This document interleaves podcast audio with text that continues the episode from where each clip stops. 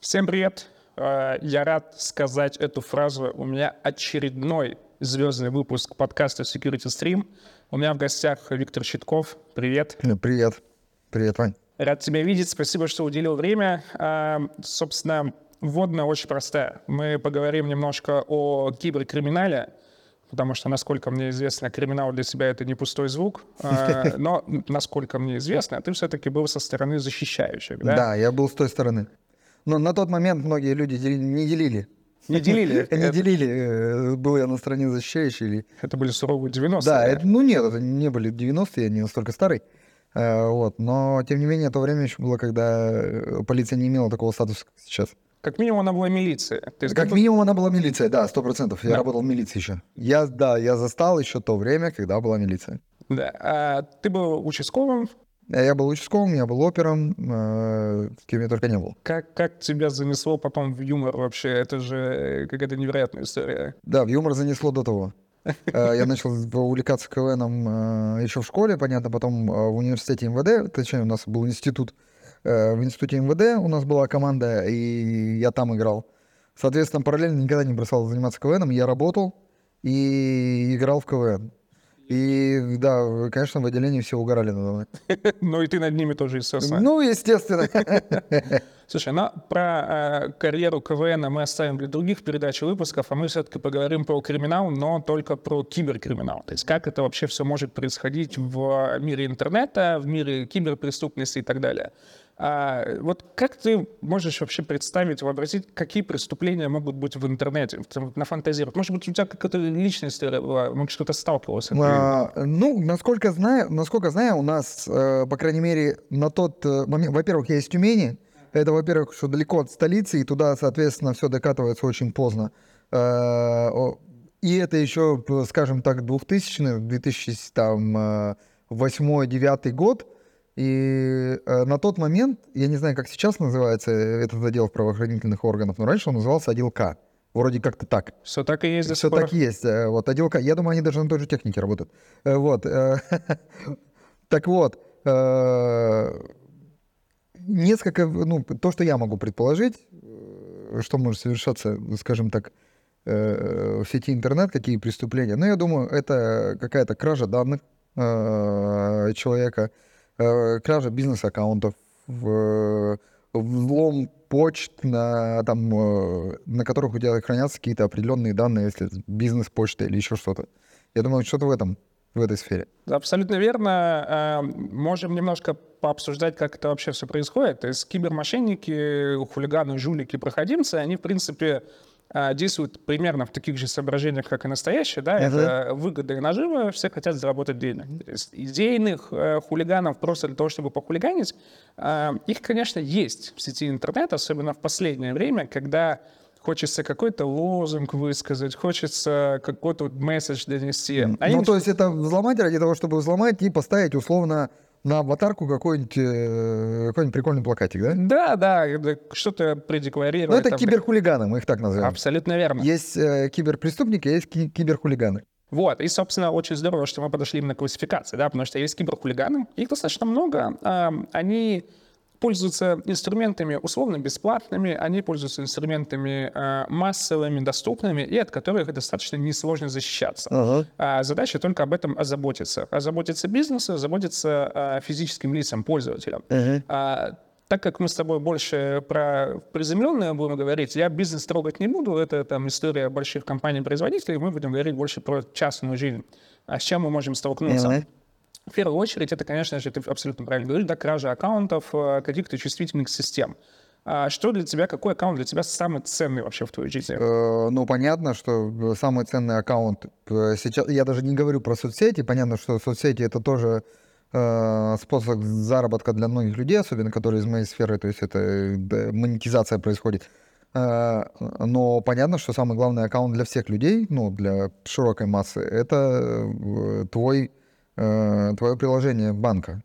Абсолютно верно. банковское приложение. И, наверное, в данном случае самая э, уязвимая категория лиц, которые, э, скажем так, подвергаются больше всего вот этим мошенническим действиям, э, Я думаю, это категория лиц, которые вот там типа 40 плюс, ну, типа даже 50 плюс. Казалось бы, они больше нас защищены, потому что они меньше представлены в сети интернет. И у них нет смартфонов. Да, у них нет смартфонов, у них кнопочные телефоны, но, ну, хотя сейчас э, найти человека с кнопочным телефоном это э, гораздо тяжелее, чем найти смартфон, который можно купить за 3000 рублей. А, Вот, но тем не менее, э, время шагает вперед, и мы все вынуждены так или иначе устанавливать э, себе э, банковское приложение, э, соответственно, для оплаты, сейчас даже коммунальные услуги ты оплачиваешь все, все через приложение, и ты везде привязываешь свои данные. И понятно, что э, тут самые уязвимые это наши, наши с тобой родители, Да. условно. Поэтому Наши с тобой разные Да, родители. да, да. наши с тобой разные родители, но тем не менее. Но тем не менее. А, скажи, ты переживаешь за сохранность своего банковского приложения? Э, да, конечно. Как ты думаешь, э, можно защититься от киберхулиганов и что они могут с ним сделать?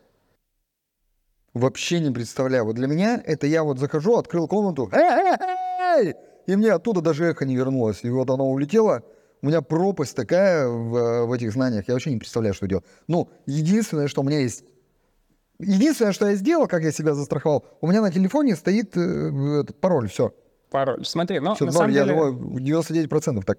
Это уже неплохо. На самом деле э, у меня сейчас нету цифр и статистики, сколько людей не устанавливает э, пароли, но э, это не один процент, это немножко больше. А, Смотри, такая история. Защита твоего банковского приложения занимается не только твой телефон, но еще и сам банк. А, Первое, что банк тебя заставляет делать, это так называемая двухфакторная аутентификация. Тебе Да. знаком такой термин? Да, лицо и э, м, что-то еще, да? Э, В основном это код в смс Да. одноразовый. Мгм. Вот. А банковское приложение просит лицо, это все-таки связка с телефоном. Вот. Но если, допустим, ты заходишь через сайт, э, потому что злоумышленнику достаточно тяжело украсть твой телефон. Во-первых, ты наверняка хочешь охраны и не ездишь в метро, а, и там стоит пароль и твое лицо. Лицо подделать сложно, пароль 4 символа, 3 попытки, Ага. без вариантов. Поэтому вектор атаки, он будет не через твой телефон. Вектор атаки злоумышленника на твой э, банковский счет будет через э, веб-версию. Злоумышленник заходит на сайт твоего банка, говорит, я Виктор, я хочу свои деньги. И, предположим, он знает твой номер телефона. Ага. Он вводит этот номер телефона. Что происходит? А, Банк запрашивает смс-код, который приходит тебе. Первый совет, который мы даем нашим слушателям, если вам приходит смс с просьбой ввести код от банка, хотя вы ее не запрашивали, вы не пытались зайти, нужно немедленно звонить в службу безопасности банка, но в настоящую, которая Мгм. написана на обороте вашей карты, и говорить, я не пытался сейчас войти, что-то происходит. А, Это первый совет, он очень важен, потому что, казалось бы, код пришел тебе на телефон. Ну да, казалось бы, из банка. Да, а, и злоумышленник его вроде как не должен получить и войти. Но есть такой вектор атак, а, это подмена смс-номера. При содействии с другими жуликами, а киберпреступный мир, он очень большой. и Ага. там много взаимосвязи, много сервисов и услуг они оказывают друг другу. При содействии с другими жуликами, которые работают в операторе сотовой связи, у которого у тебя сим-карта, Мгм. они могут этот код получить на самом-то деле. И, собственно, ввести в веб-версию и попасть в твой аккаунт. Соответственно, вот это действие, позвонить и немедленно сообщить, что вы никаких кодов не запрашивали, это прям must-have, это надо запомнить. Даже если вам кажется, что ничего страшного, будьте осторожны. Это мы всем рекомендуем. Это то, что касается банков. А, как нас банки защищают от этого механизма? А, возможно, у тебя бывал случай, когда ты менял а, мобильный телефон. Допустим, каждый год ты покупаешь новый iPhone. Да, но это было очень давно. Это Ты было не очень давно. покупаешь Я кредит. когда-то... Нет, телефон, э, в смысле, мобильный телефон я меняю, сам номер, естественно, меняю. А, Ты говоришь, а, ты имеешь в виду про мобильный... Сам, само устройство. Да. Когда ты вставляешь свою сим-карту в новое устройство, тебе приходит смс от банка, что Да. в течение 24 часов тебе не будут приходить никакие коды. Возможно, ты не обращал на это внимания, Да, скорее всего, не обращал. скорее всего, нет. Но это тоже механизм защиты, который дает вот эти 24 часа защиты, что если кто-то украл у тебя телефон, все-таки ты спустился в метро, у тебя вытащили телефон, Понятно, нет смысла пытаться по лицу его угадать, да, там в пароль угадать. У тебя вытаскивают сим-карту и вставляют в свое устройство, где нету никакого кода. И получает смс на твой номер с незаблокированного устройства. От этого банк защищает вот этим механизмом. 24 часа никаких смс для авторизации не приходит. Поэтому... Супер, я понял теперь. Когда, когда ты покупаешь новый телефон, и тебе срочно нужно зайти в приложение, в течение 24 часов тебе этого не получится сделать. Не надо сразу ругаться, да. это тебя так защищает. Все, я понял. Все, кто хейтит, я, наверное, тоже тем же самым занимался, извиняюсь э, глубоко. Большое спасибо, что сохраняете наши деньги. Вот. Ну и третий пункт, да, э, я недавно был на одном мероприятии, где выступал представитель Центробанка, mm-hmm. и он рассказывал о новых механизмах, которые будут внедряться для, собственно, защиты банковских переводов. И они вводят систему, которая будет работать э, либо с конца следующего года, либо через год, которая будет на основе анализа транзакций данных выявлять подозрительные переводы. Соответственно, если они почувствуют каким-то образом, да, там на основе, э, там, может быть, искусственного интеллекта, машинного обучения, чего-то еще. Мы сейчас не будем даваться в подробности mm-hmm. в технологии, мы все-таки для массового зрителя рассказываем. А, что этот перевод не похож на тот, который ты делаешь обычно. Ну, я понимаю, да, то есть они делают определенный анализ, видят, какой группе лиц я перевожу, или каким контактом обычно я это делаю. Как правило, мы всегда занимаемся этим да. э, только какому-то определенному кругу лиц. Но там еще может быть куча факторов, которые ты не обращаешь внимания. Допустим, э, IP-адрес нестандартный, да, ты внезапно yeah. начал отправлять из Китая, хотя у тебя не было ни разу попытки. Yeah. Да, то есть что-то, какой-то, видимо, злоумышленник пытается yeah. это сделать. Либо в нестандартное время, там что-то еще. Ну, там много параметров, которые могут это помогать делать. А можно вопрос задать? Конечно. А, вот у меня есть приложение банка, и я иногда совершаю переводы, и на какие-то переводы, которые там свыше 100 тысяч рублей, э, не на все, выборочно у меня банк э, запрашивает мое изображение. Это ровно этот самый механизм, про который мы говорим. То есть а, лучше то есть он... лишний раз показать, убедиться, что это ты. Потому угу. что э, когда в следующий раз э, злоумышленник попытается перевести твои деньги куда-то другому, а его не попросят сделать угу. это, ты будешь очень недоволен. И все наши да. зрители тоже. Вот, поэтому вот эти механизмы, которые в целом помогают нам наши деньги сохранить, они э, это такой комплекс мер, да, то есть нам помогает наше законодательство, Центробанк, да, который конечно. вводит э, различные требования.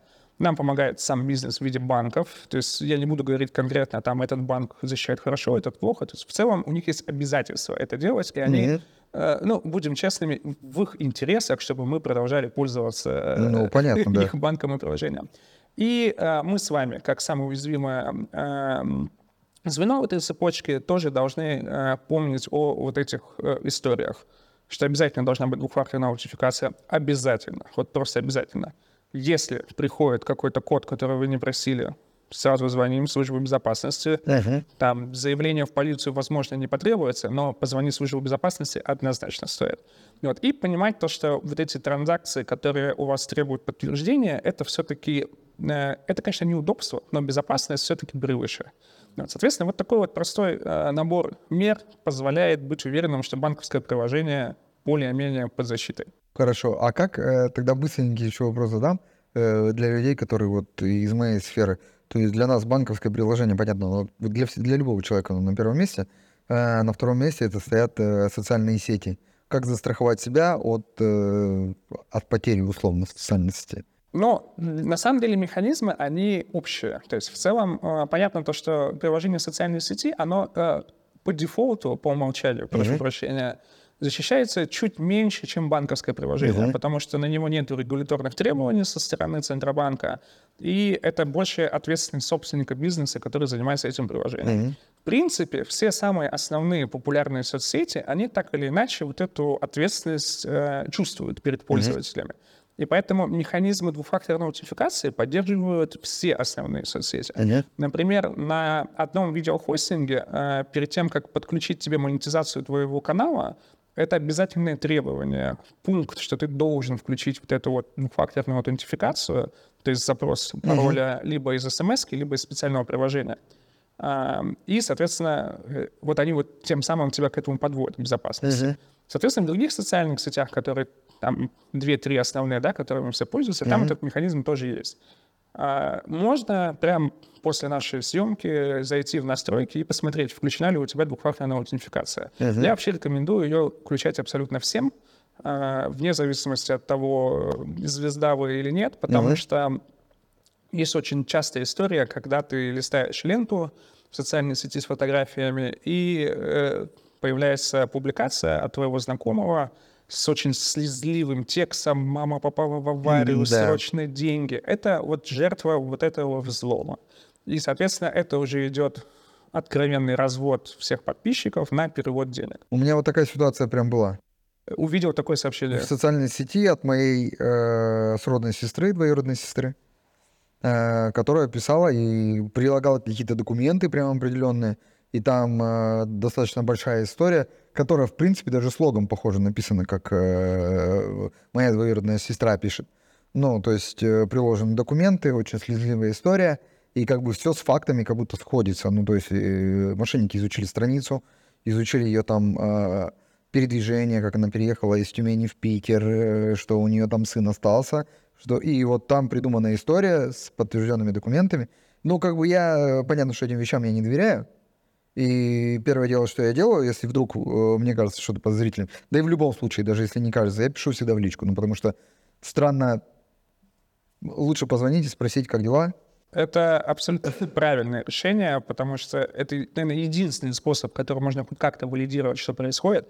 Не дай бог, человек э, публикует, что там совсем все плохо, а у него в этот момент телефон отключен, потому что он Ага. куда-то летит, да, вот Да. это, конечно, нервы может потрепать. Да. Но будем честными, а, всегда лучше подождать перед тем, как такие эмоциональные поступки совершать, потому что злоумышленники, они вообще не мне тебе рассказывать, они как раз качают эмоциональное состояние. Да, конечно. Хулиганы, жулики, их задача вывести из равновесия, заставить совершить необдуманный поступок. Да.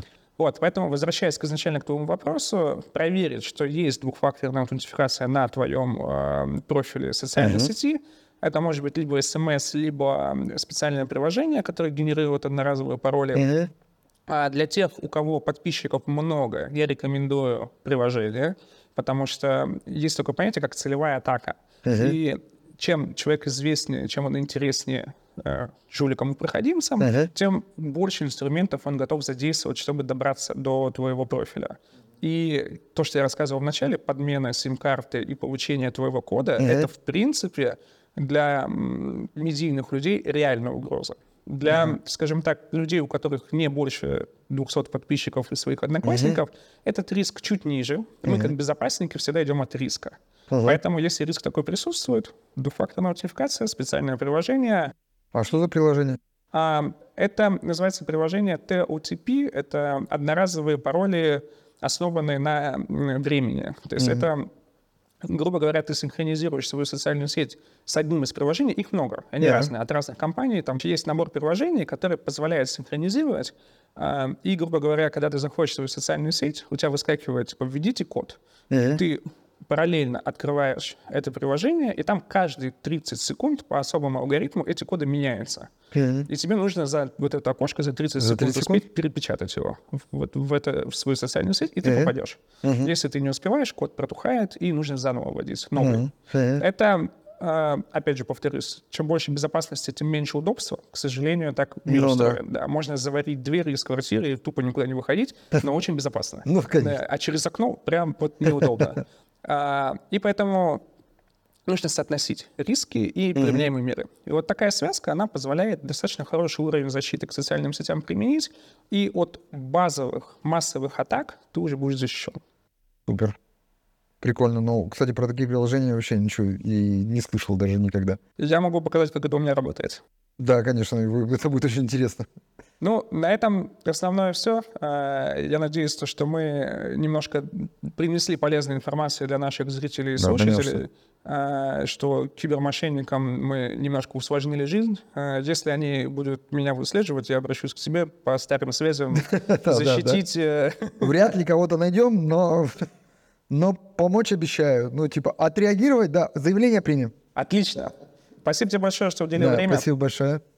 Спасибо за этот экскурс в мир безопасности кибер.